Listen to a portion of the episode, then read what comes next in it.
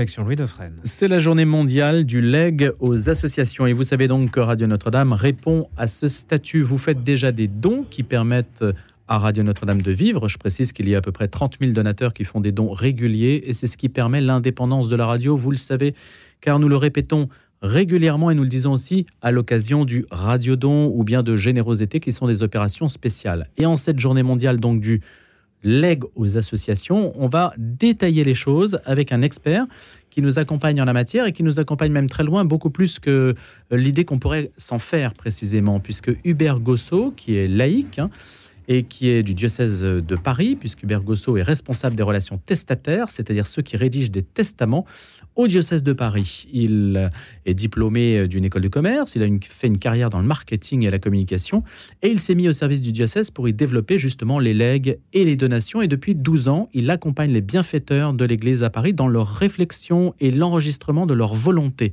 et ce, dans la perspective de la transmission du patrimoine. Donc c'est très important, ce n'est pas un aspect ponctuel que l'on va souligner aujourd'hui, mais c'est bien un accompagnement dans le temps pour ceux qui voudraient que la richesse profite à une bonne cause. Bonjour Hubert Gossot. Bonjour Louis. Merci donc d'avoir accepté cette invitation pour nous éclairer. C'est un petit peu technique. Le mot testateur n'est pas forcément très connu du grand public. Oui, souvent, vous avez raison de le souligner. Euh, testateur, ça fait un peu, on se demande à quoi ça correspond. En fait, c'est assez simple. Testateur, c'est les personnes qui rédigent un testament. Voilà, donc tout le monde connaît ce que c'est qu'un testament. On a toujours entendu cela euh, dans nos familles, euh, à droite et à gauche. Voilà. Et donc les testateurs ne remplacent pas le notaire, par exemple? Voilà, les testateurs, c'est les personnes qui euh, rédigent un testament et qui vont après l'enregistrer, ce fameux testament, chez un notaire, qui est un point très important. Si nos auditeurs euh, peuvent noter quelque chose, c'est que surtout ne jamais garder chez soi euh, un testament dans sa table de nuit, dans son bureau, parce qu'on peut le perdre ou parfois certaines personnes mal intentionnées peuvent parfois le détruire. Et donc, on vient vous voir quand on a une intention particulière. Voilà, donc moi je ne fais aucun démarchement euh, pour euh, le diocèse de Paris ou pour Radio Notre-Dame. C'est les personnes qui euh, nous appellent, nous contactent, me contactent moi, qui suis en relation donc avec les testateurs pour pouvoir les écouter, les accompagner tout au long de leur réflexion, puisque chacun peut avoir l'idée de dire par exemple je voudrais faire un leg à Radio Notre-Dame. Bah, je sais ce que c'est que Radio Notre-Dame, je vois vaguement que c'est à Paris, mais comment je rédige un leg à Radio Notre-Dame? Est-ce qu'il y a un siège, une dépendance? La réponse est il faut faire un leg à l'association diocésaine de Paris pour Radio Notre-Dame. Voilà la réponse. Et donc ça, ça s'invente pas. Il faut rencontrer des personnes qui sont capables de répondre à ces questions. Qu'est-ce qui distingue un leg d'un don?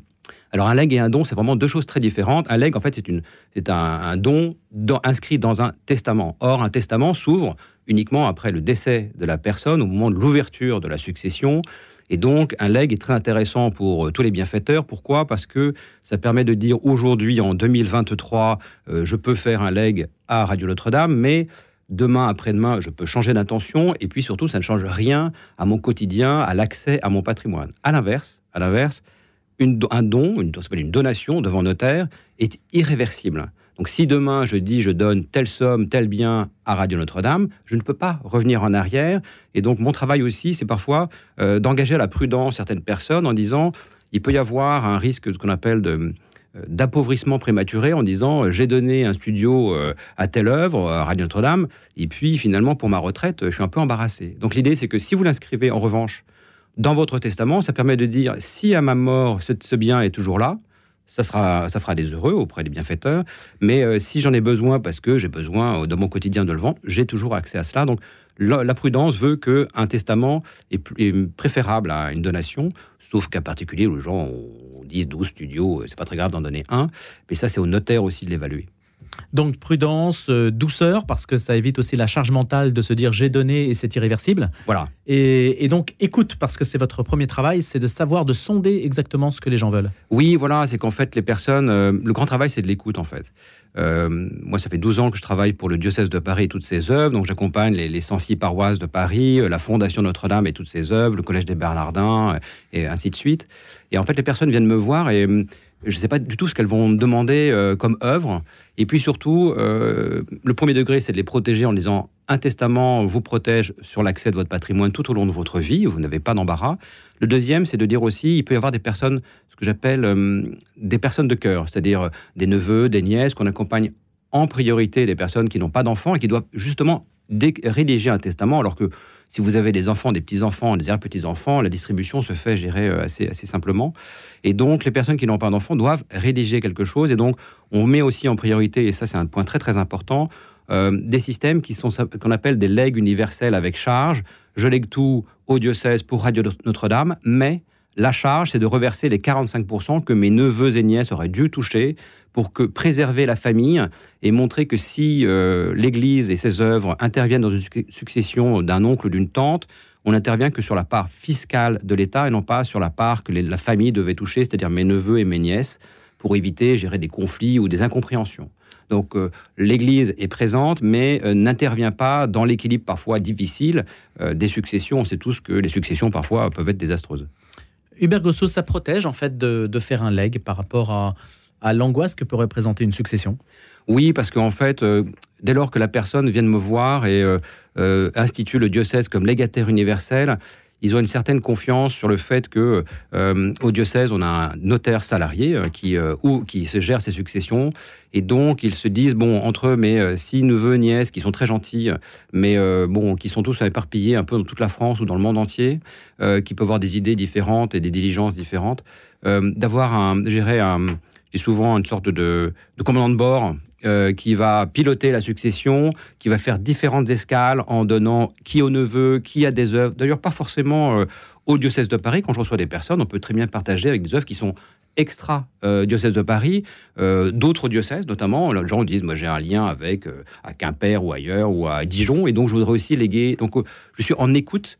Et le point le plus important, c'est souvent je dis, c'est qu'un testament est, est, est, fini, est terminé, et on peut l'enregistrer quand il ressemble au testateur. Et plus lui ressemble, plus on voit qu'il est en phase et qu'on peut désormais l'enregistrer. Donc c'est un travail, je dirais, de maïutique pour arriver à, un point où euh, ça correspond exactement à mes intentions.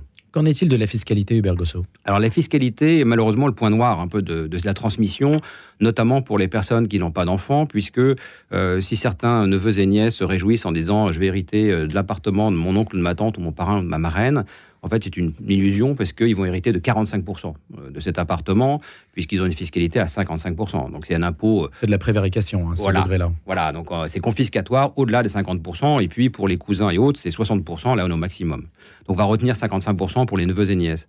Et donc, cette fiscalité est douloureuse. Pourquoi? Parce que c'est des personnes qui, seules, toute leur vie, ont travaillé. Euh, il y a déjà eu des impôts dessus Ont eu des impôts dessus. En tant que célibataires, ils ont une fiscalité aussi importante. Et au moment de la transmission, avec le, toutes ces économies qui ont d'abord été construites pour eux-mêmes pour leur vieux jour. Parce que quand vous avez euh, de la famille, vous pouvez dire, si jamais j'ai une tuile, euh, mes enfants, mes petits-enfants pourront peut-être m'aider, me secourir. C'est la double peine, là. Voilà, double peine. L'Église n'a pas tellement de discours là-dessus, théorique même, hein, sur les successions. Alors, justement, l'idée, c'est... C'est une question un peu incidente, hein, mais je ne vous ai pas fait venir pour ça, mais, on pourrait avoir une réflexion quand même là, sur la justice de, de priver les gens du capital qu'ils ont gagné. Alors, justement, l'idée, c'est que le point important, c'est de dire si l'Église intervient, elle n'intervient pas dans la transmission par, par rapport à ses proches et par rapport à la famille. C'est un point très important pour pas créer des déséquilibres. Premier point. Donc on intervient sur la fiscalité. On ne peut pas échapper à cette fiscalité de 55%. Malheureusement, voilà. Donc l'idée, c'est que pour répondre à cette question-là, comme c'est douloureux de dire, alors que j'ai tout économisé pendant toute ma vie, pour euh, quand j'aurai 90 ans pouvoir euh, vivre normalement, quand je vais transmettre mon, patrimoine, donc un cadeau à, ma famille, finalement l'État va ratiboiser 55%. Euh, et donc, euh, c'est assez douloureux en disant, mince, euh, j'ai fait un beau cadeau, il reste plus rien. Donc euh, l'idée, c'est de dire, on peut aussi, si on considère que c'est neveux et nièces, on fait des très bonnes études, des beaux mariages. parfois, les, testateurs me disent, mais attends, ils gagnent dix fois plus que moi au même moment. donc ils peuvent aussi donner à des œuvres. Et là, le point est intéressant, puisque c'est la journée mondiale des dons aux organismes sans but lucratif, dont le diocèse de Paris et la Fondation Notre-Dame fait partie, et toutes ces œuvres, c'est de dire, si je donne à une œuvre, là, l'État touche zéro. Donc tout d'un coup, euh, si j'ai 10 000, 100 000 euros de patrimoine, ça change tout. Euh, ça donne une puissance de feu incroyable dans les œuvres que je vais soutenir. Mais je répète, mon discours, c'est de dire euh, la famille prime, mais quand je considère que ma famille finalement n'a pas nécessité de mon, ma transmission, puisque mes neveux et nièces vont d'abord hériter d'abord de leurs propres parents, de leurs beaux-parents quand ils sont hmm. mariés, ainsi de suite. Et donc s'ils touchent quelque chose de leurs parents ou de leur marraine, c'est un bonus. Et s'ils en sont privés, s'il n'y a pas de nécessité, on peut y réfléchir. Ça, c'est un argument, hein, le fait que les œuvres soient, euh, dans l'esprit de l'État, ultra privilégiées par rapport aux particuliers. Voilà, exactement. Et donc l'idée, c'est que quand je fais un don de mon vivant à Notre-Dame, effectivement, euh, j'ai un reçu fiscal. Mais quand je fais un leg, là, les tâches touchent zéro. Et donc c'est quand même intéressant parce que euh, souvent, je dis, euh, si vous donnez à une œuvre, vous sortez un peu du périmètre de votre famille et vous donnez une certaine ampleur à votre transmission. Ça donne aussi un sens, et c'est la grande question centrale, de dire, ma vie, voilà, j'ai passé 80 ans sur Terre, 90 ans sur Terre. C'est long, mais en fait, c'est très court. Et, je veux que le combat continue. Voilà. Et donc, c'est très intéressant parce que les bienfaiteurs de Radio Notre-Dame peuvent se dire si je lègue à Radio Notre-Dame, après ma mort, alors que je suis plus là, voilà, je suis entre quatre planches et je peux plus faire grand chose, je peux encore aider une œuvre euh, non, on est au ciel et on regarde. Oui, c'est vrai, pardon. et donc voilà, donc l'idée c'est que je peux encore aider cette œuvre et donc je suis encore utile en fait à cette œuvre. Et, euh, je dis notamment, euh, nos, bureaux du diocèse sont en face de la cathédrale Notre-Dame en plein travaux. Et quand je, les testateurs viennent me rencontrer et que je leur montre les travaux et l'avancée des travaux, je leur montre cette cathédrale en disant finalement ces bienfaiteurs qui ont aidé, parce que c'est quand même des bienfaiteurs qui ont financé ce projet magnifique, et encore aujourd'hui avec cette rénovation, et eh ben on n'a pas leur nom, on ne sait pas qui ils sont. Euh, même on a perdu euh, les traces des noms des architectes qui ont initié euh, ce projet, mais l'église est encore là, la cathédrale est encore là. Donc on s'efface dans la mémoire des personnes, mais par contre l'œuvre est portée. Hubert Grosso, j'en profite pour dire, je rappelle, hein, vous êtes responsable des relations testataires au diocèse de Paris. Jeudi 28 septembre à 12h15 aura lieu la messe de rentrée de Radio Notre-Dame en l'église Notre-Dame des Champs à Paris, donc dans le 6e arrondissement. Je précise qu'à cette occasion, l'Assemblée priera pour tous les auditeurs de la radio, hein, toutes les personnes qui font un don aussi à la radio, que ce soit de leur temps, hein, je le précise aussi parce qu'il y a le don du temps, euh, les salariés, les bénévoles, tous ceux qui font un soutien financier de leur vivant, les donateurs ou un leg, une donation, tous ceux qui sont donc appelés les bienfaiteurs. Hein. Ce qu'on appelle les bienfaiteurs, c'est finalement tous ceux qui donnent d'une manière ou d'une autre et toutes les manières s'équivalent, même si évidemment on se dit que le leg euh, d'ailleurs, j'ai oublié de vous poser une question. Est-ce qu'il y a un, montant moyen du leg? Est-ce que c'est une, est-ce que le leg en fait c'est une dénomination juridique ou est-ce qu'il y, a une part de montant? Est-ce qu'il y a un montant minimum en ah. fait pour dire c'est un leg? Non, le leg en fait ça peut être tout. Ça peut être un bien matériel, ça peut être une commode, un tableau, une voiture, ça peut être un, bien immobilier, un studio, un appartement, ça peut être aussi des valeurs monétaires. Tout est leg en fait. Hein. On peut tout léguer. Euh, on peut léguer aussi des droits d'auteur. Enfin voilà, on peut on peut léguer tout ce qu'on veut, euh, sauf qu'il faut être propriétaire de, ces biens. Et euh, donc, on peut, il n'y a, pas de montant en fait sur le leg. Euh, on reçoit des legs de quelques euros, euh, parce que souvent, même des legs très anciens qui étaient libellés en francs, et donc il faut faire la conversion aujourd'hui en, euros. Donc voilà, donc on reçoit tout. La condition simplement, c'est que ça serve la cause de l'œuvre, donc l'entretien du culte et du clergé pour le diocèse de Paris notamment. Et donc voilà, donc il n'y a pas de limite. Jusqu'où peut-on flécher son leg Dire, tiens, j'ai envie que ça serve à ça Alors oui, c'est une question intéressante. dès lors qu'on fait un leg, il y a une notion qui est très importante, c'est qu'il c'est un don, et dans toute notion de don, il y a une notion de d'abandon.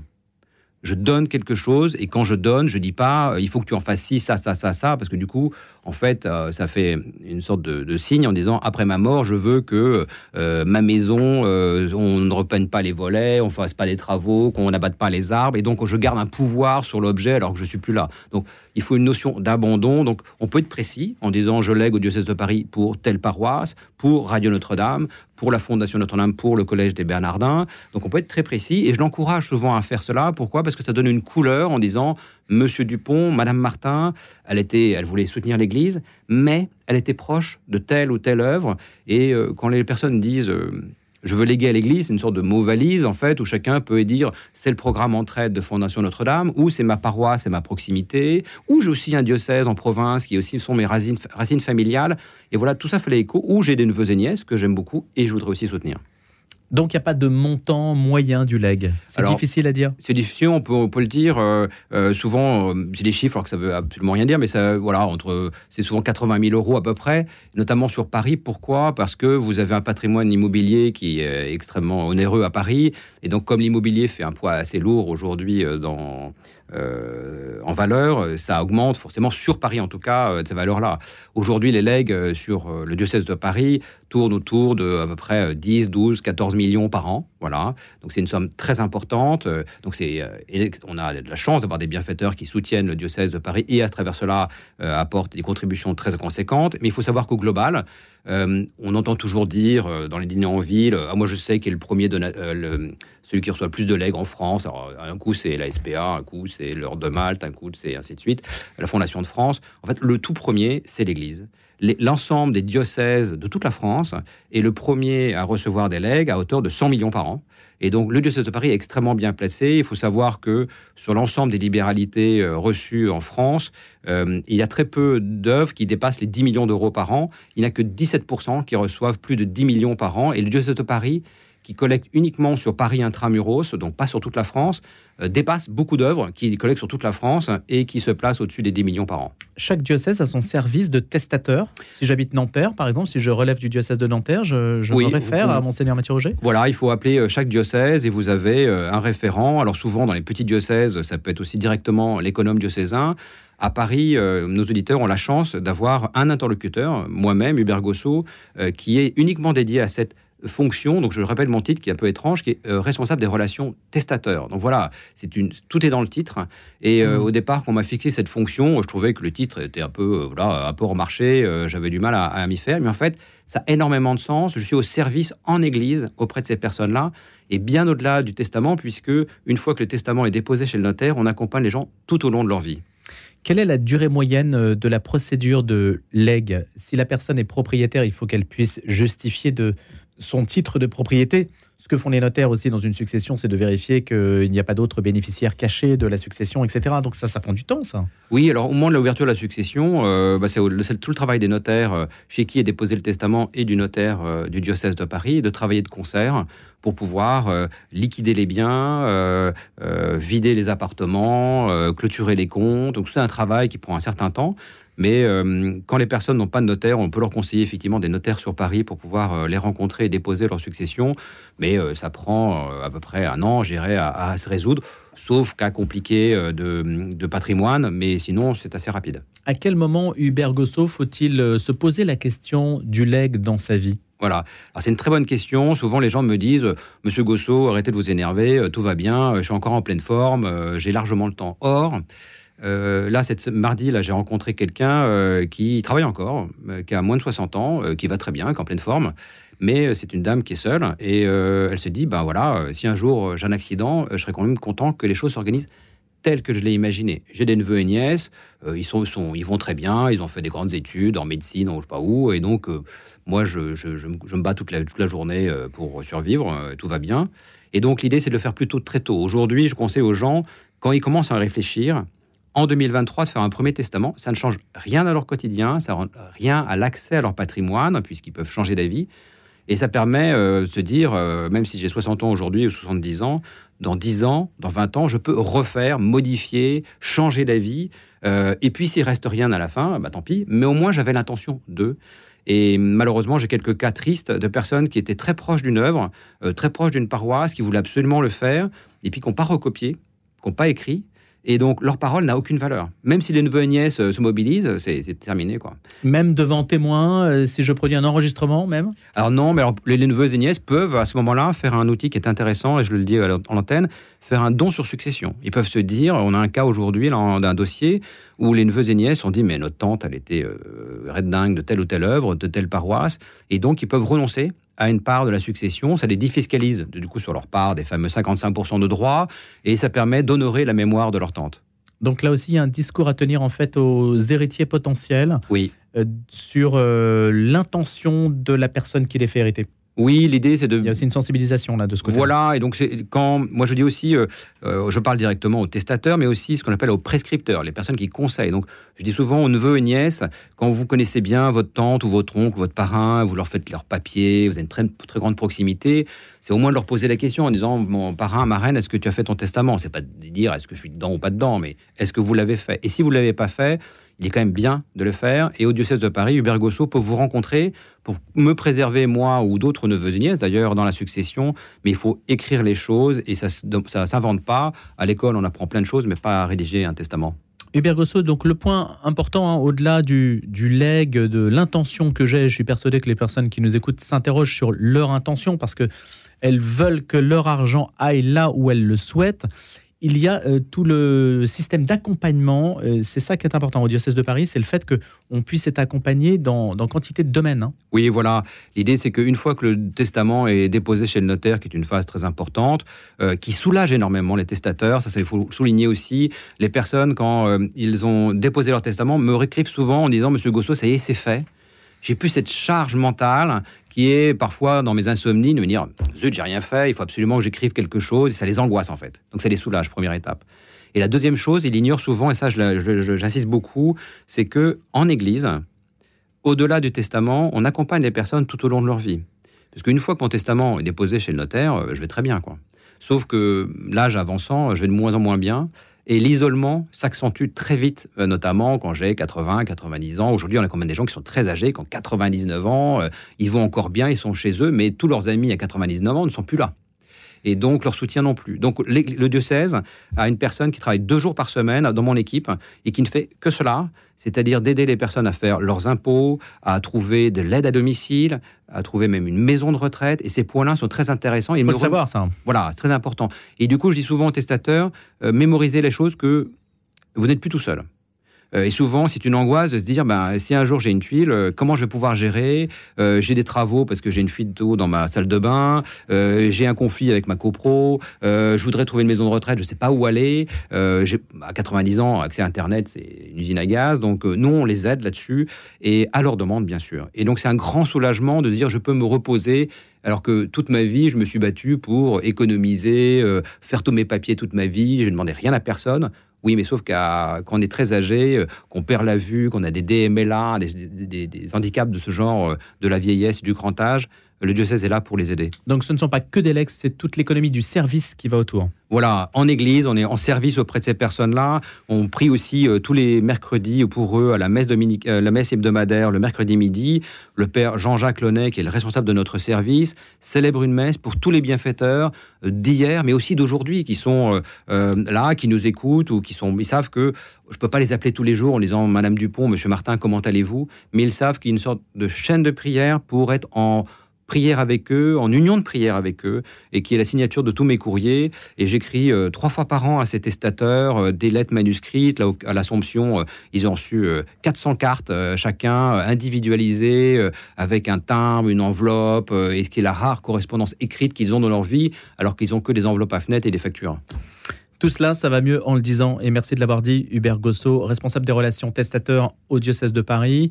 Je rappelle qu'en cette journée mondiale du leg aux associations. Donc votre présence se justifiait évidemment et qu'on aura l'occasion de se revoir avec toutes les personnes qui nous écoutent, sans doute à la messe de rentrée, pour les personnes qui sont fidèles à la radio en tout cas, le jeudi 28 septembre à midi 15 en l'église Notre-Dame des Champs à Paris dans le 6e. Hubert Gosso, merci, bonne journée. Merci à vous.